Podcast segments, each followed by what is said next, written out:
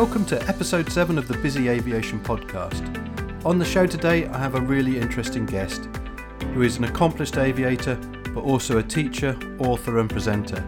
Peter Docker, or Group Captain Peter Docker, as he's known by his more formal title, teaches leadership that is focused on commitment and human connection.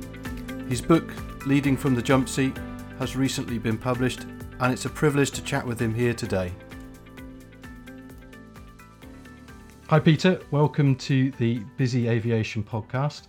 Really great to have you on. A slightly more unusual guest, really, for the so far for our podcast, uh, in that uh, I was approached by your publicist uh, to read your book, and it's been fascinating so far. But to get started, I think, can you just tell us a little bit about yourself, um, your career so far, and intended route, and your passions as well? Sure. Well, Chris, first of all, thanks so much for having me on your show. It's great to have the opportunity to talk. And uh, yes, my publicist did contact you, but this is more about having a conversation about things that, uh, well, where I think we share a passion. But in order to oh, answer your question, I, I, go back, good heavens, um, longer than I care to remember now. I started in the Royal Air Force, a bit like you, I think. Uh, I joined uh, the age of about 20 as a pilot and spent 25 years in the Royal Air Force. Uh, I was promoted to group captain eventually. But during my time, uh, yes, I flew VC 10. Uh, the good old VC 10 aircraft, well, the fastest around. Been in the back of those a few times. yeah, absolutely. But uh, a trusty old beast. So, flew that in the transport, passenger, and later on the air refueling role, which was exciting. And during my time, I flew the Prime Minister, who at the time was Margaret Thatcher. So I was one of her pilots. And also later on in my career, uh, I led people in combat in the 2003 Iraq War. I was the force commander for the British air refueling operation. Um, but then, you know, in the Air Force, you get to the stage where you're, you're promoted and you no longer are flying, you're looking after the people that fly. And I did a number of different roles. I taught at the Defense uh, Academy on leadership. Um, I negotiated with the Russians when the Berlin Wall came down on behalf of NATO. Uh, I led a 13 billion pound project, which was the biggest at the time. Um, that involved A330 aircraft, which I learned to fly, which was a great experience. And then I, I left the Air Force because I, I, thought there was more I could do. And I joined a consultancy that focused in high risk environments, working in oil and gas, construction, mining, where people often got killed or injured. And so we went in and we helped people to um, work in a way, lead in a way where everyone went home safe every day. And that was a wonderful experience. I worked in the Middle East, in Kazakhstan, in Africa, uh, and Europe. And then after about three years, I thought, right, there's more I can do. And around about that time, there was a fellow called Simon Sinek who brought out a book called, um, well, Start With Why was his first yep. one. Very well and, known. Uh, I, I worked alongside Simon for about seven or eight years, helping to take his message around the world. Uh, I co wrote with Simon and David Mead the book Find Your Why, um, which to date has sold about half a million copies, I think, in 26 languages. And in the process, I visited in total in my life about 93 countries and worked in practically every well every industry you can imagine including aviation including space which is fascinating and traveled to um, well those countries in 200 odd cities so it's been an extraordinary time in the last couple of years i stepped away from simon and focused on pulling together everything i've learned in my different careers um, to put in the book, leading from the jump seats, a copy of which you have in your hand, I think. Yeah. So that, that's yeah, and we were just before we started the hit the record button. We were just talking about that about the book, uh, and I, I, have to admit that I'm I'm probably well ninety five percent of the way through it, and uh, it was something we'll talk about a little bit later on, I think. But it's an excellent sure. book, um, and uh, you've got a fascinating background, uh, and I, as you said right at the start. Uh, you, so we have similar backgrounds. I think yours has been a little bit more exciting and varied than mine. Uh, but my my 18 years in the Air Force but uh, yeah, it's really great to have you here, and it's really interesting to get that summary of where you've been. And, and then I suppose if we looked at that in detail, we could probably talk for days, but uh, we haven't got time for that, unfortunately. you, you mentioned joining the Air Force and back in those back in those days, and you flew the VC-10. Yeah. And I've, in the book, you've you've mentioned that you did it. Your passion was really to help people. You thought it would, you know, you could join the Air Force to absolutely yeah. help other people, which you know a lot of people do, uh, and yeah. it's it's admirable. But did you ever have any specific passion for flying? Was there was there something a moment in your life where you thought I really need to fly? Well, my introduction to flying really was when I was at university and I joined the University Air Squadron, Birmingham University Air Squadron. And uh, I was fortunate enough to learn to fly the Bulldog then. And to this day, I can still remember coming across the railway line embankment, which was on the approach to Cosford Airfield, where we operated from. And I think I was a little bit low, and the train just hesitated before it pulled out the station. but uh, yeah, so that was a wonderful experience. But to your point, I, I was driven actually to to join the Air Force uh, in 1982, which is you know thousands of years ago. It feels like um, because at that time the um, the Falkland Islands was invaded by Argentina. And I remember it was nothing to do with the politics. I was just so incensed that uh, a regime was enforcing their will on a population that had no choice but considered themselves very much to be British. Um, that I left university halfway through and uh, chose to join the Royal Air Force full time because I felt I would then be part of a team who in the future could help those who couldn't help themselves. And well, I'd learned to fly and that was really enjoyable. So I thought, well, let's do that. And so I left university halfway through my course, in fact, and joined the Royal Air Force because I wanted to be a part of a team who I felt could intervene in future situations and help those who couldn't help themselves. And so joined the Royal Air Force. Obviously, the natural thing to do was to join as a pilot. Um, and I was fortunate that the Air Force offered me the opportunity to do that. And it's only looking back now where I think, well, I think I fully appreciate how fortunate I was to get that training. Yeah, absolutely. I'm I'm the same, and I think it all comes in such a rush. And I think the whole kind of Air Force's career is so intense. It's only when you look back.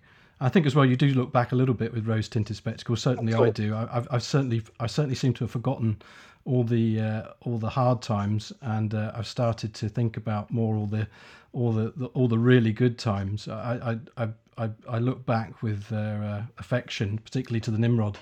Uh, yeah. and, but I've forgotten those 15 hour trips where you just wanted to get off.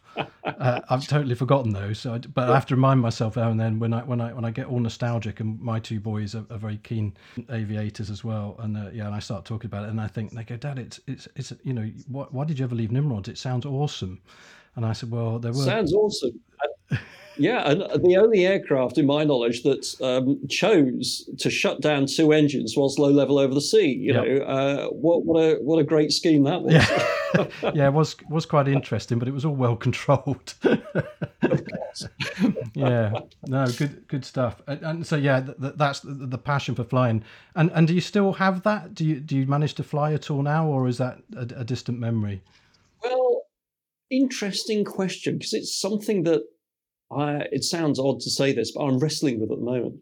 So when I, I left the Air Force uh, back in 2007, uh, to be honest, Chris, I wasn't in great shape mentally.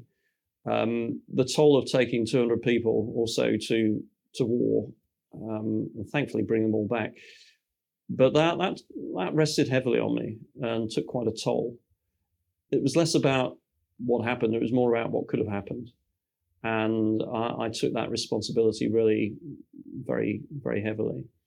Um, and so when I left the Air Force, I went into uh, the, the, consulting. It had nothing to do with uh, the military or, or flying, uh, which surprised many, particularly since I had a, a nice brand new shiny A330 ticket. Um, you know, I feel guilty that I, I wasted that handy. in some ways. But no, I I, I think that there was also it got the stage flying the VC10. Bless it. Uh, it was a, built like a brick outhouse, you know, to be polite about it. uh, which I was very thankful for on occasion. But towards the end of my flying career in, in that aircraft, it was a case of what emergency we're going to have today. So um, perhaps it was yeah. the onset of reality that started to kick in. But so I left flying. I hung up my flying gloves, but there has always been something that that pulls me back in that direction. And last weekend, my daughter, who is grown up, you know, she's thirty, um, for a birthday treat, we took her down to Gloucester Airfield Airport, and uh, she had a, a flight for 40 minutes or so with the instructor. And I watched her from the, the coffee shop as they taxied out in this little light single prop aircraft. And it was going through my head, you know, the radio calls that you make and your considerations on, on takeoff for engine failure, etc. Um, just because I remember it so well. Mm, slightly less so, complicated an engine failure in a light piston, of course, well, than an engine failure probably in a VC10. There, there, there is only one choice. Well, yeah, indeed, it, it, it simplifies things, doesn't it? Yeah, but, in some respects. Uh, yeah, in some respects, yes. But uh, yeah, so we'll we'll see. I I think, and you might be able to appreciate this, Chris. When I was flying, I took great pride in flying to the best of my ability all of the time, and there's also always a purpose to it. And I, I think the the cost of of maintaining any sort of licensed privately is so large. That's one thing that holds you back. But also, I have to find a really good purpose. Yeah, absolutely. Rather than just pottering about. That, that's I, I, think that's that's the challenge. Yeah. So we'll see. Oh, good. We'll, yeah, we'll I mean, I, I, went back to flying fixed wing because uh, I've always had a fixed wing license, uh, and I went back to it uh, about it must have been about four years ago now. Um, yeah. Uh, for the same reasons, I, I needed a purpose to it though and, and I absolutely love it. And it has rekindled all those early days of, of flying around in Cessnas and stuff like that. For me, um, I, I, wasn't fortunate enough yeah. to do uh, the University Air Squadron, but uh, I now have my own little aircraft, and but I like going places. That's the purpose. The purpose yeah. is is, and it's quite fast. It's aerobatic, and and it's it's not hugely easy to fly. So every time you go flying, it's a challenge. But I know what you mean. Flying around in circles does not hold much interest. No, and and it is and, and one of the things you've just pointed out there it is phenomenally expensive if you think yeah. yeah. i mean it's like I, I, compare it to having my wife used to have horses or a horse which was like a financial black hole you just used to throw money at it every day uh, totally yeah, yeah. And, and, and they're I, very similar aircraft uh, mine I, I, convinced myself that uh, it's more economic to have your own and, uh, than rather than booking somebody else's. But that's just really, really not true. yeah, I was going to say that, that that was a good conversation you had with yourself in the mirror. I, I, have got a very good um, spreadsheet.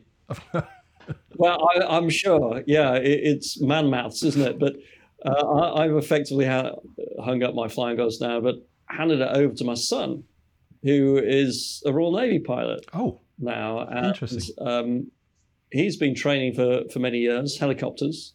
And I have to say, with unabashed pride, that in May I'll be going down to see him awarded his wings. Oh, awesome! Which is at a much later stage. as you go to an operational squadron uh, and you're operationally ready. That's when you get your wings, which is a much later stage than when I received mine when I went through training. But that that will be a great great moment, and um, you and he could have great conversations about helicopters and patting your head and stirring your stomach at the same time. So uh, yeah, I, um, I think uh, like yeah. you said about hanging out your flying gloves. For me, you know, I've been involved with helicopters now for so long. It, I don't have, I have to say, I don't have a massive passion for them. I still have a massive passion for flying and all things aviation, but helicopters, uh, yeah, I, I, still, I still enjoy it, but uh, it's not it's not something I have a huge passion for. So it's because I've done it as a job for so long, as you as you said, and I, as well, I've got to an age. I've got to an age where you know we're we're pretty much in the aircraft we fly. Uh, systems managers, you know, it's it's very very automated. I mean, compared to something like a VC10, there's no comparison, and we're very much push. Yeah. Even in a helicopter these days, very much push button, and, and you are there waiting for something to go wrong, uh, which fortunately doesn't yeah. happen very often. But that yeah. is that's that's the reality of modern flying, you know, in, in the commercial world. Well, it is, isn't it? Um, and it, it, it's nice to acquire the skills where you feel confident and capable of handling the situation when the automatics fall over, um, because of course they sometimes can. Yeah, I, I I live vicariously, which is a big word for me, but uh, I lived through my, my son's experience when he went and did some of his training with the U.S. Army uh, over at Fort Rucker in Alabama. And whereas the, the military in this country, you know, training helicopters, you, you'll get one or two aircraft taken off in the morning. Each morning, they had 300 aircraft get airborne. Unbelievable. In three waves, 100. It was absolutely ridiculous. And some of the flying they did um, was ultra low level at night on NVGs between, I think you did between naught and 20 feet was, um, you know, their, yeah. their height. Um, and that, that I think must have been quite, quite exciting. Yeah, done so, that. Uh, Don't yeah, need to go back to it. Thanks. well, perhaps it's better for people much younger than you and I, Chris. Hundred percent, it is. Yeah. I have total admiration for people that, that you know are my age and and I know the Air Force now as well. There's there's lots of you know there's lots of older pilots in there. When you know I think probably when we were in you know at 55, even if you stayed in a flying post for all that time, you were you were gone.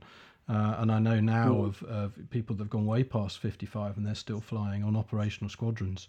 And uh, hats off, hats off to them. I say, I really do. And uh, I, I, think that is sign of the times as well that uh, there is a shortage um, uh, of, of, pilots, and uh, the, the training system can't seem to to push them out to the operational units quickly yeah. enough. So uh, yeah, that is that probably bodes well for people who are a little bit older and want to stay flying.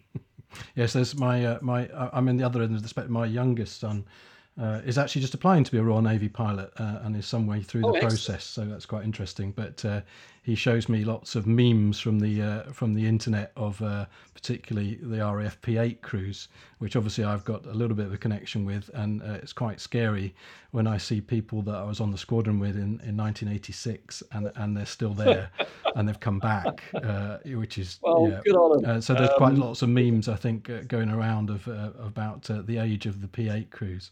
Uh, but but very experienced crews, you know. Um, so and I'm sure they'll do a if they were anything like the Nimrod crews, they'll do an awesome job um, because there was no um, doubt we were the best of the world at it uh, back then, and I hope we haven't lost that.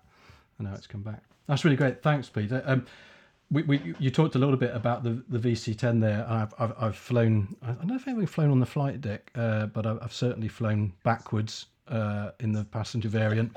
As for anyone that's listening, the VC10 had uh, all the seats facing backwards as a, as a actually a, a very good safety idea uh, and, and only not adopted by the airlines is because passengers don't want to fly backwards. Um, well, indeed. Yeah, but uh, but it's a, a, a, fantastic aircraft. Um, the fastest airliner in the world. Um, second one is Concorde. Oh well, yeah, yeah. It, yeah I suppose I should leave Concorde out. Really, so it's got afterburners. I don't think you, that don't count, does it? no, it would be. It, it, was faster by some margin, uh, one could say. But no, the the VC10 was a, a, a, quick old bird. You know, we used to cruise around at uh, from memory Mach 82.82, um, but I I think it was 0.966 was its uh, maximum um, Mach operating uh, or 992, one of those. But I have actually gone supersonic oh. uh, in the VC10. Not intentionally, but we're flying um, uh, over in the States at night, which added to the drama. And we're up at uh, about 33,000 feet. And I think we're around about the Rockies region. So there was obviously some topographical action going on. And we found ourselves picked up by a standing wave. And um, it, it, was, to be honest, uh, rather alarming because our speed went from our nice steady Mach 0.82 down to about 0.6 and then up to 1 point something and then back down. And, uh, you know, you have a procedure for, for dealing with that. But uh, what the co pilots didn't recognize was like the rest of us, it was going to happen. And he was eating his lunch at the time. a proper, a proper AT crew. oh, absolutely. Uh, he was eating his lunch, um, and then he was wearing his lunch um, as, uh, as it was thrown about the uh, the flight day. But yeah, that that was that was quite unsettling. But we did actually crack the, the, the sound barrier uh, there uh, for a short period. Oh, Um, there's but we were glad to, you know, well, yeah. Um, the only other time I've cracked the sound barrier was uh, my last flight in the Air Force. I, I flew the Typhoon, Oh, fantastic. and uh, yeah, uh, it actually it was a great week. I, I went the fastest and the slowest I've ever been in an aircraft. The first was with the Typhoon, and it was in one of their twin seat trainers, and so I had an instructor pilot with me. And I remember as we lined up on the numbers, ready for departure, um, I thought, "What am I doing here?" You know, because uh, th- this is going to be quite interesting, and indeed it was.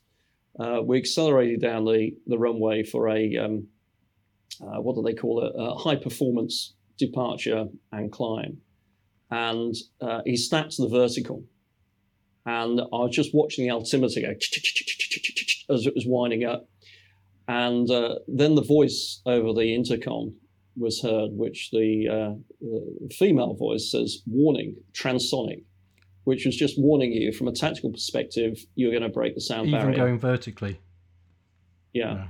Uh, and now, of course, you don't hear anything, Hmm. but uh, from a tactical perspective, you need to be aware of that in case it gives away your presence. But anyway, we carried on up and we'd been cleared to 55,000 feet with flight level 550. Amazing. And uh, I was flying at this stage, and the instructor said, Right, as we pass 40,000, you need to start leveling off because otherwise we're going to bust our height. So there we are. We leveled off at flight level 550 at Mach 2 uh, with this clear blue sky over the North Sea.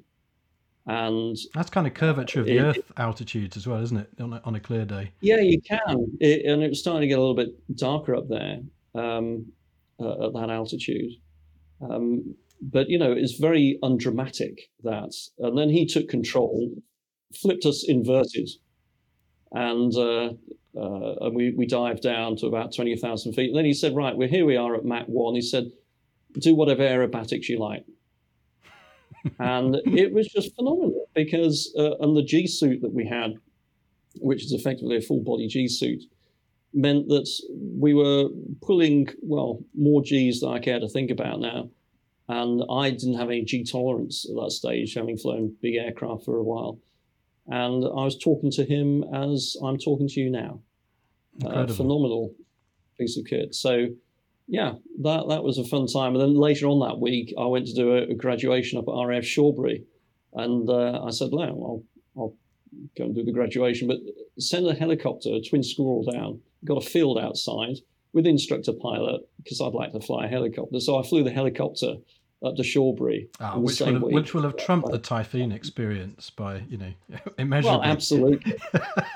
well, I tell you, it was more of a challenge when, as we were approaching RAF Shawbury, the instructor said, "Right, we'll we'll start to switch off some of the uh, uh, computers now um, until you've got no computer assistance at all." Then I started to work a little bit harder. I have Yeah. to say. raw raw helicopter flying in a modern well the, the twin squirrel's not that modern but yeah without the stability systems in always uh, uh, is always interesting we used to do the same in the falklands we used to have a you know, the, the f3s down there and we always used to invite them to come Yeah. flying with us and if they were doing this was in the sea king which was incredibly stable you could you could teach you you know you could Yeah. teach your granny to hover it to be honest um, although I don't want to give away that, but it wasn't that difficult to hover. It was like a giant block of flats. Uh, but if they were doing too well, we would just knock the stab, what we call the stab, the stabilization system out, Yeah. uh, and, and then it gets a little bit lively, uh, just to just to Yeah, make sure. And there was always we always used to make sure that the navigators left it in, to, so so they did incredibly well compared to the F three pilots. So as soon as the pilots got in, if they thought we were thought we were getting it, we would the nav would be sat behind us uh, watching his watching his uh, uh, his buddy and we just knock this stab out and uh, go, you're not doing Oh, well. I said, the, the navs can do better than this. Anyway. Well, it's just to rebalance things and egos, doesn't it? Oh, So yeah. you got to, often. you've got to rebalance if it's the fast jet guys. Brilliant. One of the, uh, we'll, we'll move away from the Air Force in a moment, Peter, but it's really interesting and there's you've got some great stories. In fact, actually, my last flight in the Air Force was also uh, in a fast jet. I, I luckily had a friend and I was at Lossiemouth and uh, I got a tornado. It's not strictly two actually. My last, I call it my last flight, uh, but unfortunately in the morning I had to do a rotor tune in a Sea King. But I, well, I'm I'm discarding that. I tell people my Yeah, last flight was in. A, I, I, yeah. I, I, think yeah, yeah, good skills there. Yeah, was in a tornado, yeah. which again was was a probably not the same experience as, as a typhoon, but for a helicopter pilot, it, it, what took me by surprise was how quiet the whole thing was. Obviously, I was yeah. in, in, the back seat, but uh, yeah. it was just silent. And uh, we demonstrated these, the party. Apparently, it's got one part. I mean, it's a bomber at the end of the day, but one party trick was to just let the speed. You just come back to idle and you let the speed wash right off to minimums. Uh, and then you push right through to I think it's you know to afterburner to combat power, uh, and it, the acceleration on the uh, on the tornado I presume that was a GR1. Um, I don't want to show my ignorance of uh, tornado types, but it was a pin you in the back of the seat moment, uh, and yeah. my my friend who was flying said just be careful when we reach. I can't remember what speed it was, but you need to pull 40 to 50 degrees nose up otherwise we will go supersonic you know uh, mm. which was which was interesting because i think you know it was, it was never really designed for that um, that kind of that kind of action but it was good. So one last thing on the raf so is there is there anything is there any one thing i mean i know it's quite some time ago but is there any one thing particular that you miss about it? Or, or do you miss a lot about it? I don't know i was probably a leading question. Well, of course, there's there's the rose tinted spectacles uh, effect, isn't there? So, um, I I think when I look back, I, I, just really appreciate my time and the opportunities that I had. And uh, yes, I could say I missed this, I missed that, but you know, I, I, I think that that's futile because I can't go back, and also I I probably don't remember the full context of the time and the frustrations and all the rest of it. Yeah. But uh, no, I I really enjoyed my time, and uh, I, I think I was very very fortunate. Yeah. Uh, it, it, and I, I speak to a lot of people. Obviously, are still involved in aviation, so and particularly helicopters. So we have we're surrounded by ex-service pilots, and you, I think you meet two different types of people. Actually, you you meet the people that have made the break and have gone, uh, and then you meet some people who haven't really ever made the break. Uh, and mm. there's always that, oh, but back in the day, you know, and when we did this and when we did that, uh, which I find sometimes a little bit frustrating, particularly, particularly from a management point of view, is that you know I, I you need to move on, and and it was you said it was a oh. fantastic experience, uh, but it's just an experience, and now you move on to the next one.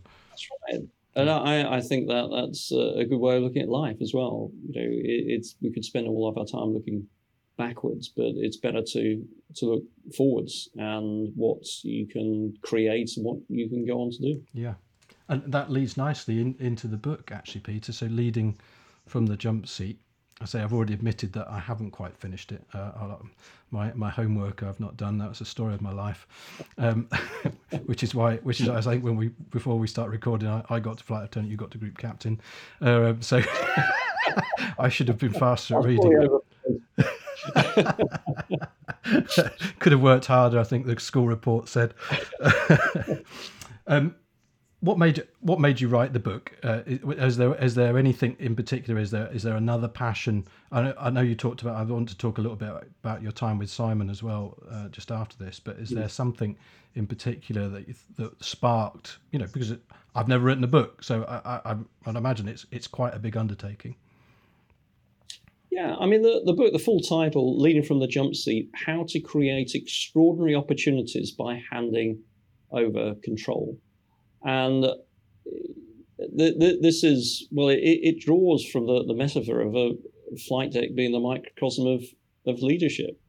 Uh, and we can see great leadership there and very poor leadership too. And uh, the, the book opens with a story of when I found myself on the jump seat um, shortly after takeoff in a VC 10 uh, at San Francisco with a newly qualified, newly certified captain in the left hand seat. And we were about 500 feet. We had an emergency.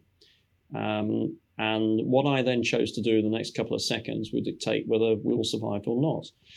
And uh, I chose to do absolutely nothing because in that moment I didn't need to lead. I needed to be a great follower.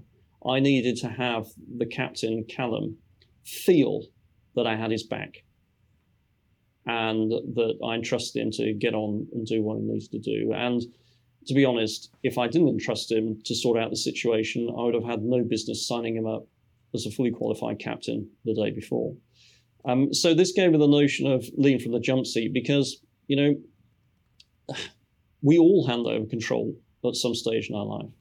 If we're a boss of a company, if we lead a team, or even as a parent, you know our kids will grow up and leave home and start to lead their own lives. So handing over control is inevitable, and leading from the jump seat is very much about well, how do we lead in such a way that we prepare our people to take forward those things that are really important to us once we've taken that step back. And it turns out that when you lead with that intention, it creates extraordinary opportunities in the moment, in the present, and equips your team to take on the greatest challenges as well as do, do a better job in day to day business. So that was the, the, the idea behind Jump Seat Leadership. But the book is just a container, really, for all the things that I've learned over the years with all the experiences that I, have had. And I, I, just, I've just been so fortunate in my life, I think, to have had these experiences. I wanted to share not only those stories, but the message behind the stories and what I've learned from them, because then I hope that other people can put those ideas into practice. And the, the book is very much a how to guide. You know, at the end yeah. of each chapter, there is how to, we call it consider this section, for you to consider, regardless of what stage you are in your life and career, how to put those ideas in each chapter, how to put them into practice. Yeah, now that is slightly different to a lot of other kind of leadership uh, coaching type books that I've read. Is that as, as mm. Peter you just described at, at, the end of each chapter you've got uh, I think it, there's flying and then there's uh, let me get this straight I think you could you you'll yeah, know this much better than me. Sorry. Uh, well, uh, I'll, I'll, take you through very quickly. Yeah. Um, it, it builds on the metaphor of, fly, uh, of, of being a pilot. You know, the, there are four stages in life really. There's um, learning to fly. There's flying, teaching others to fly, and then leading from the jump seat. So the first of those, um, learning to fly, is is a metaphor for figuring out, you know, what's deeply important to you in life. What's really important? I'm not talking about your latest iPhone or or car or whatever, but no, what are those things that are the non negotiables, the things that will drive you forward even in times of uncertainty or, or chaos? Because when you can latch onto those, then it, it helps to guide you as you, you face uncertain times. I mentioned earlier the, the Falklands War. You know, one of the things that came out of that for me that was is still a non-negotiable for me is the notion of mutual respect. Mm-hmm. And so that's one driver that, that guides me as I move forward. But then, you know, perhaps you've been at college or you've done an apprenticeship or you, whatever, you get into your job and you're doing really well in the job. And you, you're flying. Now, if you're a pilot, you might be literally flying. But, you know, if you're a computer programmer or, or uh, a gardener or whatever it happens to be, you're good at it and you're in flow. That's what I refer to as the flying stage. But then after a while, typically you'll probably get promoted if you're really good at it, uh, what you do. And then all of a sudden you've got this team of people to look after. And that's when you have the opportunity to teach others to fly. And that's the third stage of jump seat leadership. Uh, where you pass on your expertise and lifting them up. I think that's, so that's an they... interesting point in that one, Peter. Sorry to interrupt it. Just people are promoted sure. generally because they're good at the job that they were doing, and Exactly. And, and, we see that a lot where, you know, in, in, in my business, where, you know, if you're very good, you know, if you're a very able pilot, maybe you're a very able instructor, you quite often are the person that is promoted, but it doesn't actually make you a good manager.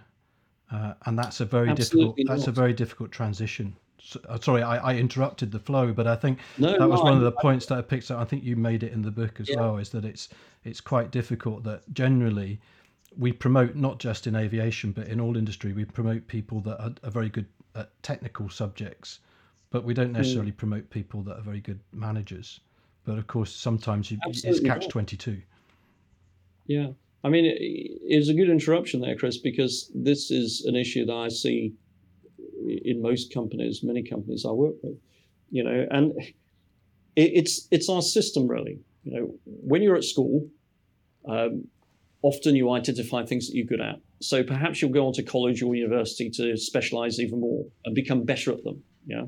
Uh, and then you get hired for that role. Let, us just say computer programmer, for example. You get hired because you're skilled at computer programming. And then, to your point, if you get really good at it in that job, you'll get promoted. And all of a sudden, you're no longer doing the programming, you're looking after the people who are doing the programming. But we give folks very little training to make that transition. But here's the thing we've been rewarded up to that point for knowing the answer. Yeah. Yeah. And so then we're thrust into this position uh, of managing a team where it's not about knowing the answer, it's about knowing the important questions to ask. Because if we're the one that has to know the answer all the time, we become the constriction in the pipe. And our team can only progress as fast as our own knowledge allows us to progress. But when we train, and this is part of jump seat leadership, when we train ourselves to lead when we don't know the answer, then we're no longer the constriction of the pipe. And instead, we're, we're drawing on the collective genius of our team to figure out the solutions to the challenges that we're facing. And we accelerate, our velocity of progress increases.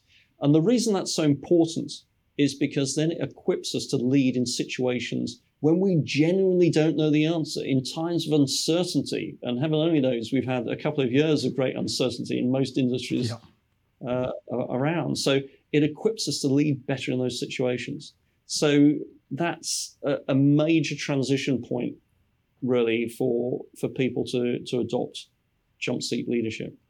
Yeah, and uh, I was just I was just having a think there how that relates back to the flight deck, and you can absolutely see how that fits in because on the flight deck, yeah, there's a captain, that, you know, and a multi-crew aircraft. I mean, I came from a my last few years was flying search and rescue with four crew, and on Nimrod there yeah. were thirteen crew, uh, and and not everyone can see each other, so there's no body language, yeah. and it's a difficult thing to command. It's a difficult thing to lead, uh, particularly when you can't see each other. Uh, and that's true for yeah. helicopters as well. Slightly easier on, on big transport aircraft, but I can see how that fits in because the captain doesn't necessarily know everything, um, and and and sh- and, and to be sh- to be obvious to, to be fair, shouldn't really have to know everything because, as you say, you really are playing your team members so that you, you're working on their knowledge. Yeah. I mean, now most obviously most modern airlines are, are two two pilot. You know, the flight engineer has gone. You had a navigator in the uh, heaven, heaven in the uh, in the VC10, yeah. and the flight deck was a, was a you know a, a, busy little place.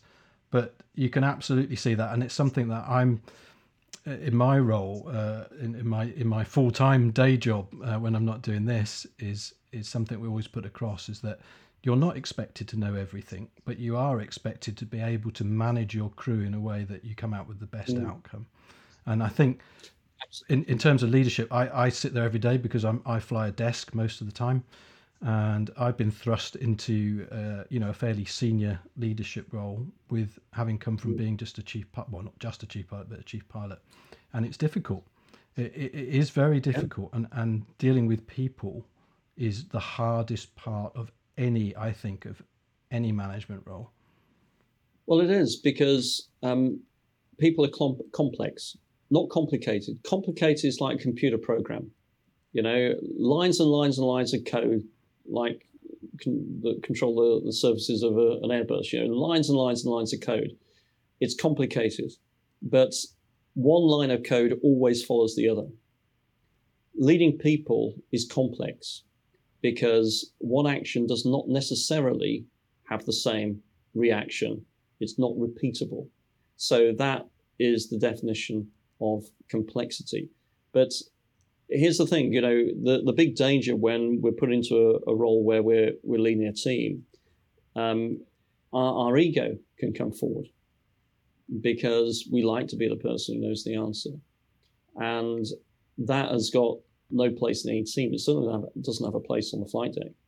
And I recount the story in the book of the Tenerife disaster yeah. back in March 1977, where the KLM captain, Captain Van Jansen, uh, Van Zanten, sorry, um, he was he had such a, a, high role in that organization. He was the, the senior training captain who was literally the poster pilots appeared on all the advertisements for KLM. Um, but it was because he didn't listen and confirm that they had clearance for takeoff when in fact they didn't have clearance. And he rolled down that runway in the fog and hit the Pan American jumbo.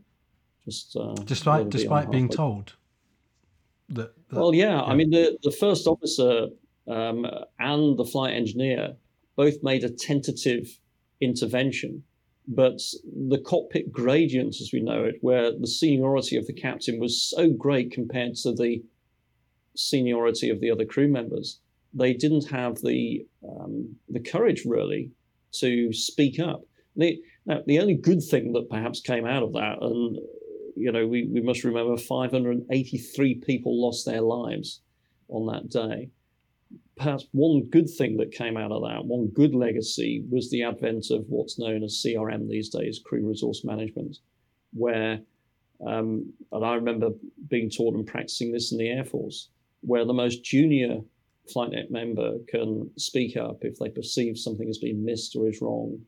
And I, I remember as a, a boss of squad, a squadron, I commanded 101 Squadron, I would often fly with some very junior pilots.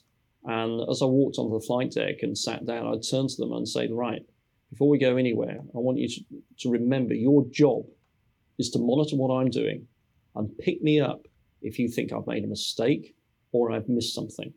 That is your job. And of course, just by saying that, not only do you create an environment where hopefully you all stay safe, but also you're lifting up that other person, yeah, you're absolutely. empowering them. And that too is a key element of jump seat leadership. It's about creating the space to lift others up. So when the time is right, they're empowered and able to take the lead.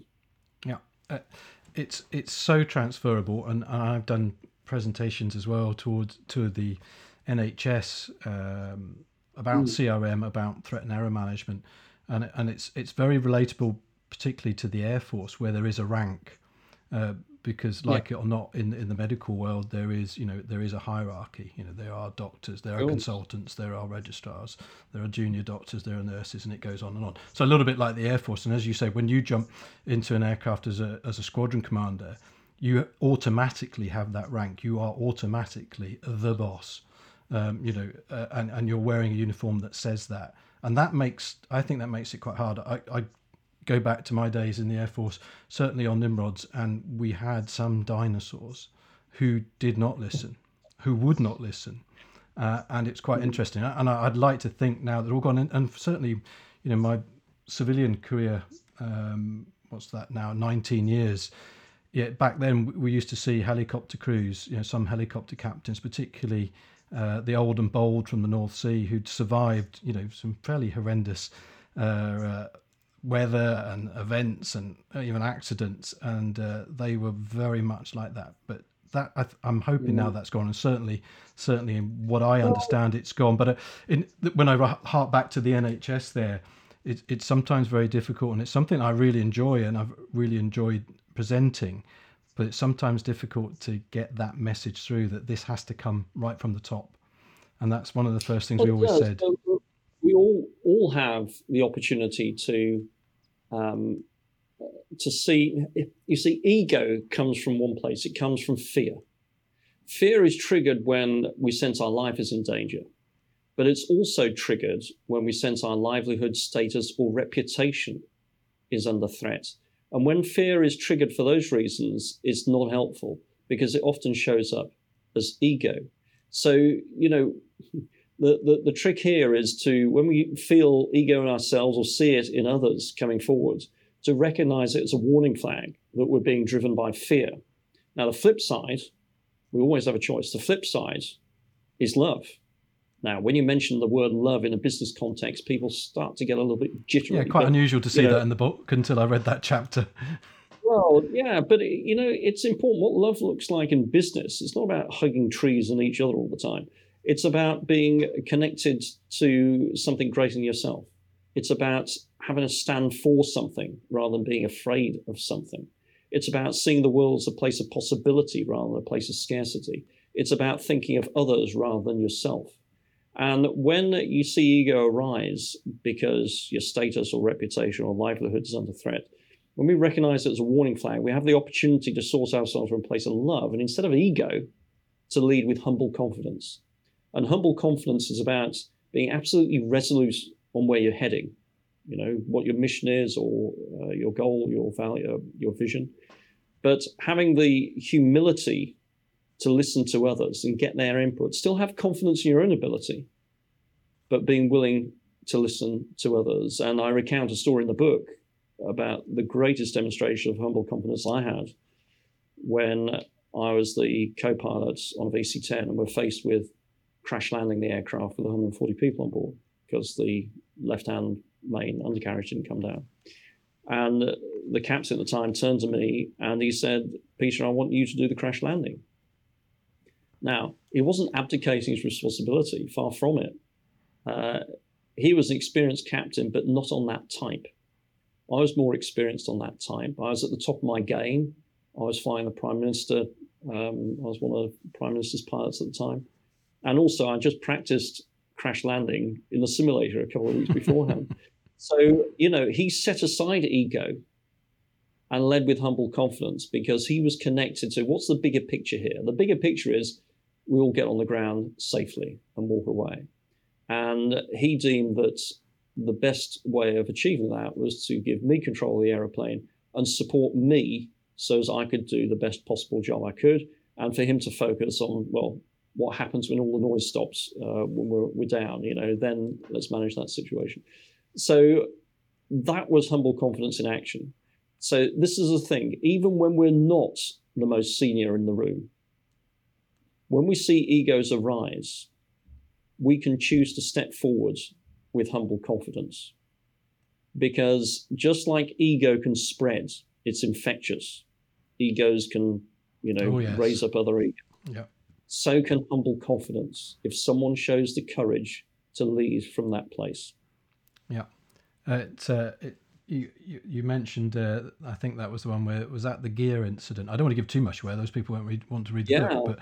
But um, that was the gear incident, and, and I also one of the, one of the other ones I think, what which was slightly more amusing, well, certainly from a pilot's point of view, was the, the, I think the Geoffrey Howe incident, uh, which which resulted yeah. in some uh, broken crockery, fine china, uh, and crystal. Yeah, that's right. Uh, and, and I, I went. I got, I'm not, no, I'm going to give it. I'm not, I'm not going to say it because I went, I got hook, line, and sinker into into that the way you wrote that, and I thought, oh, well, I don't really like that. And then, of course, uh, it was the way you've written it, which is very clever, uh, and it wasn't actually what the captain did. And standing back is is always the thing. I mean, we teach people in the simulator quite often. You know, when there's an emergency, is that the captain, the natural reaction for a captain to say, "I'll take control." But of course, like in industry, what you really need to do is stand back.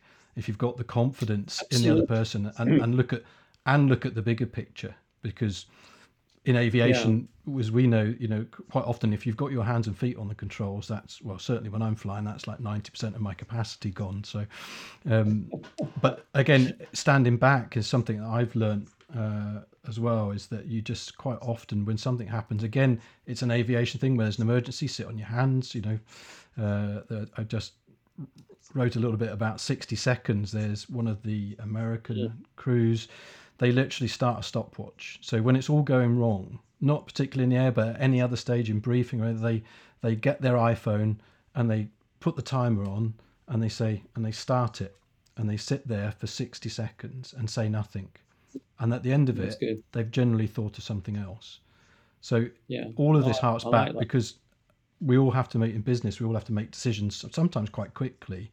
And it's really easy, mm. like in the aircraft scenario, to rush in and, and not trust that person or not think about that other person that you've got that's probably a subject matter expert. Uh, I mean, I'm asked on a, on a daily basis about things that I really have no idea about. But because of my title, people go, oh, well, we'll ask Chris because he will know mm. that. And of course, a lot of the time I don't. I, you know, it's hmm. impossible, as in anything in business, to know absolutely every subject. But I do know people that do you know, and uh, and I think that's well, that's that's that's then, the whole premise of some of the chapters. Sorry, Peter. They're, they're by their own knowledge when yeah. you know they they supposedly know all the answers. But just linking back to something you said there, Chris, which I think is really important. When uh, and yes, we can take the flight deck of an aircraft as the example, but this translates into business as well. When someone more junior than you is making a mistake or not getting it right, in that moment we have the opportunity to either have it spiral down or have it spiral up. Spiral down looks like pricking their balloon of confidence and taking control. Spiraling up is doing the absolutely absolute minimum necessary to ensure that uh, you know you complete whatever it is successfully. So there is a story in the book called Four Red Lights, and uh, that's the story of me flying with a junior co-pilot into Gander, Newfoundland, and the four red lights um, refer actually to the PAPIs, the precision approach indicators. And as listeners will know, uh, most large airfields you've got these, and they can either shine red or shine white. If they all shine red, you're too high above the glide slope on the approach. Too low. If they're all Peter. red, you're way too low. Yeah. And if you've got two red and two white, you're good. You're on the on the slope. And we're flying into to Gander, and it started off fine. We were two red, two white. That was good. But then it went three red, one white. We were below the glide slope. So I called to the co-pilot, let's call him John. I said, below the slope. And he should have put some power on just to regain the correct uh, approach path. But he didn't. So I let it continue. But then I could see it drifting into four reds. Now, at that point, the aircraft was in danger of going into a regime beyond which I would not be able to safely recover. But even then, I didn't take control. I called out low on the approach. I then nudged the throttles forwards, calling out what I was doing as I did so. And we very quickly regained the correct approach path and we landed without any further incident. Now, the point there was that, yeah, there, there was a time when um, I think it's a, a Spock out of Star Trek quote, isn't it? Where the needs of the many overcome the, Yeah. the needs of the one. Uh, and that was such a case. But I've laid out in the book some things to consider before we do take back control, uh, whether it's flying or in business generally. And one of the things is do the minimum absolutely necessary because if you prick that balloon of confidence in that individual, it can take months or even longer for them to regain where they were before that moment. Um, there is a great follow on story to that in the book, but I'll No, let you. We, won't- we won't do the whole book. Maybe it's a chapter I haven't read. Maybe it's at the end. Well, no, it's, and, and taking control is again it, it fits both industry and aviation, as you said, and, and quite difficult in aviation actually. Uh, uh, something that we run up against the time is is sometimes it does take a lot more courage actually to take control, um, and and that's something that we see and we practice. Uh, you know, how far do you take it? How far do you let somebody go before actually there's probably more damage? And as you said in, in your Star Trek quote, you know, it's the, it's the needs of the many, really in that situation. And we've seen accidents. Um, well, I've certainly seen an accident since I've been a civilian pilot. You know, where during the subsequent debrief that I was involved in, and I won't go into too much detail, but the, the, the co-pilot said I was about to say something, and I think again yeah. in business, if you create the right atmosphere, then people who are I don't, I don't even like the expression your juniors, but you know people that are in, in the business with you uh, will be more happy to speak up, and that that goes back to CRM, that goes Yeah. back to all the stuff that we just talked about. Yeah. Yeah. So in industry, Peter, what what is particularly since you've been in around industry and uh, your time with Simon, is there any one thing that you've seen that that's inspired you? That you know along the, along this theme, I suppose, um, in business. Um, absolutely. And again, I'll draw from the book because it's such a great example. It, it's it's there's been a lot of companies their their culture and the way they lead have inspired me, but um, most recently it was spending time and getting to know Nick Beighton. And uh, Nick, uh, until fairly recently, was CEO of ASOS, the global, based in the UK, but global um, fashion uh, and jewelry retailer and uh, their operation is absolutely phenomenal. You know, they've got something like over 850 brands. Um, the numbers now, uh, 400,000 different product lines. You know, when something is photographed in their studios in the morning to go on their website, it's on their website in the afternoon, Mhm. available in all sizes and available to be shipped to 200 territories around the world. The operation is almost like a military operation. It needs that discipline. And yet, when you go around their headquarters in London, you wouldn't think there would be that discipline at all. The average age of the 4,000 people they have employed, the average age is just 27 years old. That's amazing. That's the average. Yeah. And when you walk around their headquarters, you know, people are sitting on, in groups on the floor with diagrams and sketches, and there, there's fashion, there's clothes teeming out of every um, drawer and cupboard. It looks chaotic, but no, it has military precision. And that is because when I look at ASOS and Nick Beighton, he encouraged jump seat leadership. He was all about lifting people up, for them to bring who they truly are to the workspace and uh, make that contribution uh, that only they could make, and delegating down to the lowest possible level. And he he absolutely walks the, the talk, and uh, he empowers people and lifts them up. And so ASOS is really a, a fantastic organization, the way it's organized. So yeah, that, that's why they, they take up best part of a chapter in, in the book. I think that's the um, chapter I've just started. All right, chapter 12, I think it is. Oh, yeah. There we go. Yeah. yeah, that I would love to I would have loved, I suppose, too late for me now, but uh, I would love to have worked in one of these organisations because it's the way it's changed, the way the whole whole business has changed, and even, you know, even in, even in a short period of time, these these uh, online companies, the, the e-commerce companies, the, the, logistics and the whole operation is just incredible. But as you say, then to to have that atmosphere in the headquarters where where you know the, it's a young headquarters to start off with. Mm. It's just amazing. It's phenomenal to watch. I mean, I suppose I, I, don't know what how Amazon compares. Probably a different, completely a different leadership style. Um, but possibly, I haven't looked into Amazon. But, yeah. yeah. But you look at these; they're just truly, truly amazing. I mean, you know, I needed a. I needed a, a rubber grommet for my aircraft, uh, which I'm going down to see tomorrow. So I haven't, said hello to it for a, for a couple of months, and uh, you know, I went on Amazon last night and ordered. You know, it was it, it, it's wrong, but it was cheaper to order a box of a hundred of different sizes than it was to to find one.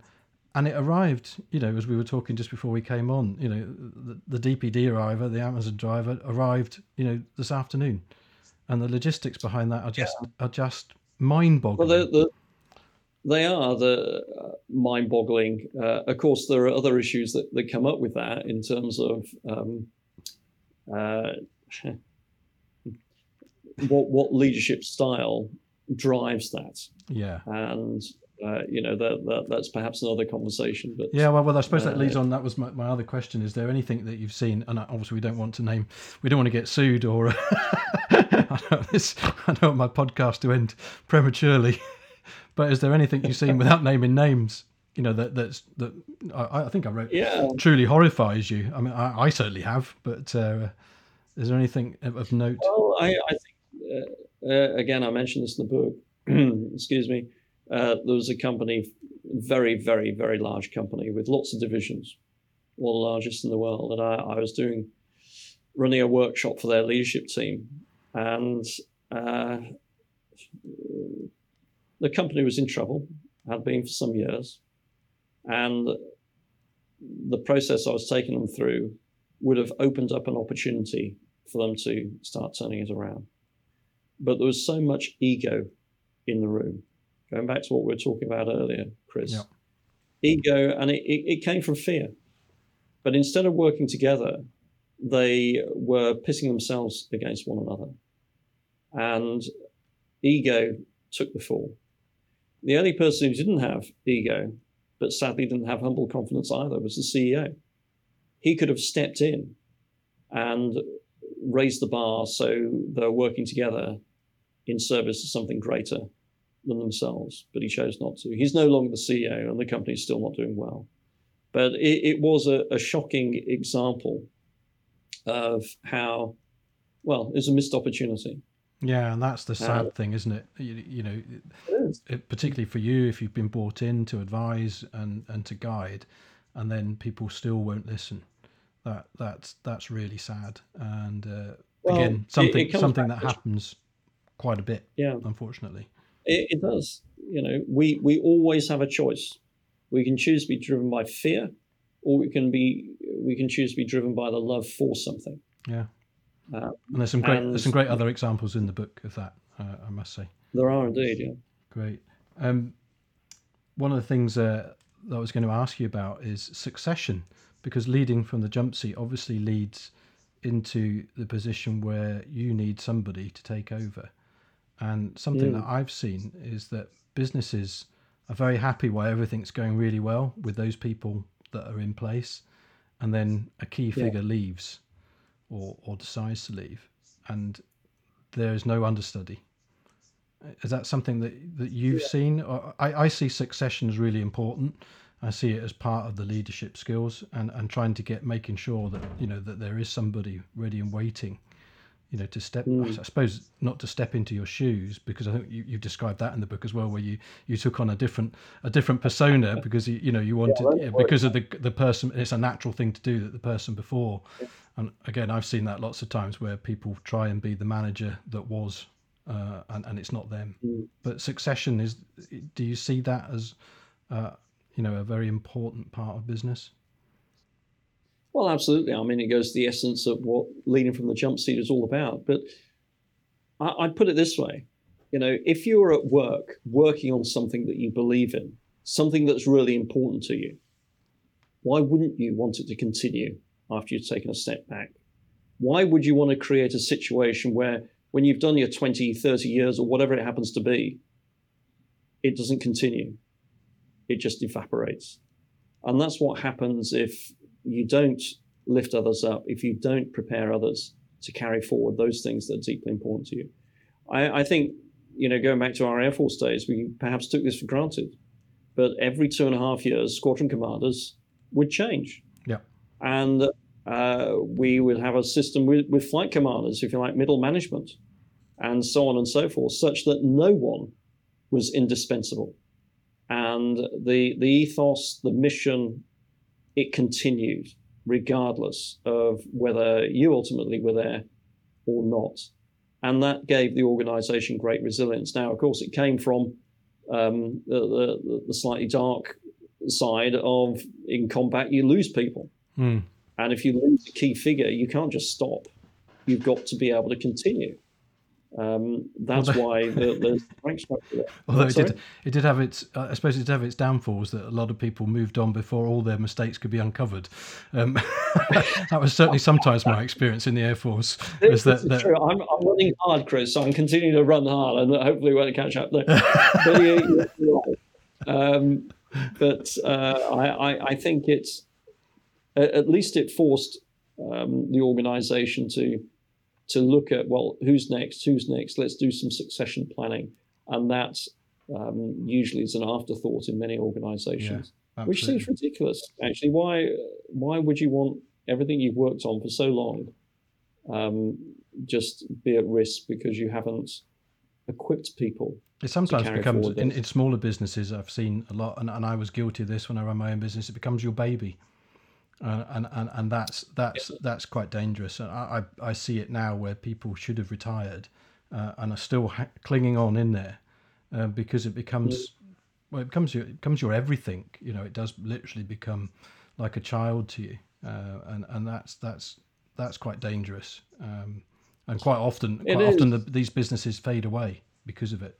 Yeah, well, and that's another form of ego, uh, I think, which I don't make you or anybody else wrong for thinking that, but it, it, it's a warning sign. Even now, you know, everything that we're developing um, from the book, the the training courses that we're, we're developing, um, part of the plan is not to make it absolutely dependent on me. Yeah, you know, um, so obviously I'm the author, I'm the face of the book, but if the objective, as it is, to share these ideas with as many people as possible, then it, it has to be in a form that isn't ultimately dependent on me being there. Yeah, so that's a brilliant. Into practice. Peter, it's been really, really interesting. Uh, and, and I genuinely have. I'm not blowing smoke uh, from anywhere. I really have enjoyed the book so far. It's it's a very practical leadership book, and I think it has a lot of value for any well for anybody. Uh, you know, not just managers. Um, you mentioned, uh, I think it was towards the end of the book, or it may have been in the preface, that people, everyone is capable of achieving something extraordinary. Mm. Do you have? Is there a, is there just just a just to finish off, I, I, want to finish off on a. We've talked about we've talked sometimes a little bit negatively about, about, business, but of course there are some. We've talked about ASOS, which is incredible. Is there yeah. is there one one thing that you can think of where you, you see someone doing something extraordinary? It doesn't have to be in business; it could be anything. Hmm. Well, uh, I'm going to take this right back to when I was in my early teens. And I got to know two remarkable people, Muriel and Frank. Uh, they were married. And I got to know them because my mother helped to look after them. Muriel, she'd caught polio when she was 16 years old. She was going to be an Olympic swimmer, but she'd um, become bedridden, paraplegic for several decades. And her husband, Frank, had been a Royal Marine Commando during the Second World War. And because of conditions he was exposed to, he had difficulty walking. But these people were the two most remarkable people that I had the privilege to know when I was growing up because their determination to carry, move, carry on moving forward with their lives, to live as normal a life as possible, their, the joy that they brought to other people's lives was disproportionate compared to you know what they had around them and uh, their their physical ability. And so here's the thing, you know, we all have the opportunity to be a pebble in the pond. By that I mean what we say and what we do. Uh, the smallest actions can have such recurring implications and positive ripples for others, and we never know how far those ripples go. And so at the end of the day, I think most of us, we want to spend our lives the way that is somehow significant. We make a difference. And what I say is if you want to be significant, think small. It's those small actions, those moments, one to one interactions you have with people on a daily basis that can be that pebble in the pond. And that's the difference that we can make. Yeah. So be the pebble in the pond. That's really, I really like that. That's that that is true, and it and it's easy. Uh, our our lives are all so busy. You know, we're all doing this technology thing. You know, we're constantly attached to screens, attached to phones, and and that that I really like the idea that just you know one small thing each day. Uh, my wife always says to me I should write down three good things that I've done that day when I go to bed. Apparently, that's a that's a that's a good coaching uh, skill. I, I sometimes struggle with that. being in charge of being not in charge of that's the wrong expression, but being responsible for, for around about eighty pilots, it's sometimes uh, a little bit of a struggle well, to think of that. But it but it's true, and and and if you can do it, and, and I think over the last two years we've seen loads lots of examples of that. Uh, not everyone can be the CEO of ASOS, but everyone can do that that small thing that you just mentioned. It, it is, and let's just put a finger on that, which is a small thing can look like just pausing and checking in with someone as you pass them in the corridor. You know, how's things at home? Your kids all right? I heard your mother wasn't well. She doing all right? And the more senior we are, the greater that impact has because people know that the only finite resource that any of us have is time. Yeah. And when we choose to spend a few moments to be curious about someone else, it means more than any other action that we could take in that time. So, yeah, be curious, and it only takes a few moments, and we can transform somebody, transform someone's outlook on their day. Brilliant. Thanks, Peter. So, what comes next? Another book? Well, I think you mentioned training courses. Yeah, well, we're working hard at the moment to produce a um, uh, a training course, uh, which uh, will now enable jump seat leadership to be spread across a company at scale without complete dependency on me. So that's fun. There'll be uh, a facilitator, a companion guide to that. And also, we're working on uh, a Consider This book, which um, will be an expansion of the, the ideas at the end of most of the chapters in uh, the, the current book to help people put into practice and embed the ideas of jump seat leadership in their everyday lives and uh, their workplace. So, yeah, quite a few things on over the next uh, few weeks. Good. And and where can where can you get the book? I was very lucky to have been sent one, but thank you very much. But uh, oh, you're welcome. Um, so it, it's available on Amazon, um, uh, usual places, bookstores. Yep, sure. It's available in hardback, uh, paperback, ebook, uh, and also audiobook. So you we'll should put some links. It. We'll put some links in the show notes as well, obviously to to, to the book. My very last question: I ask everyone this, uh, and you can answer this in any which way you'd like, and I'm sure it'll be your int- your answer will be very interesting. Is what do you think the world will look like in five years' time? And that can it can mm. be anything. I, I don't I don't need some deep philosophical answer unless you want to give one. um, hmm. Well, of course, it, it, depends where we choose to look, what area of life. But uh, let, us look at a business perspective. And I, I think that the companies in the future that are going to thrive are those that aren't so much focused about pay and benefits, but are focused on truly caring for their people. Because here's the thing when we care for people, it gives them a sense of belonging. And when people feel that they belong to a team or an organization, then they choose to step up and take responsibility and contribute more. So, if you want your organization, your team to thrive, care for your people yeah. and have them feel that they belong. Great. Thanks, Peter. It's been absolutely fascinating, and I think we've run way over probably what we originally were going to, but it's I've really really enjoyed it, and I hope everyone else does.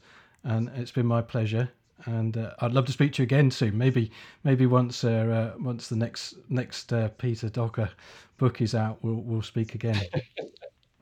Excellent. Well, it's been a delight, Chris. Thank you so much for your questions. Uh, I've enjoyed talking to you.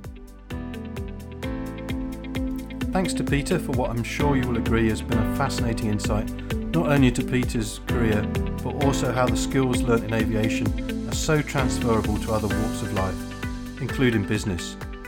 Check out the show notes to find Peter's website and also a link to where you can buy his latest book.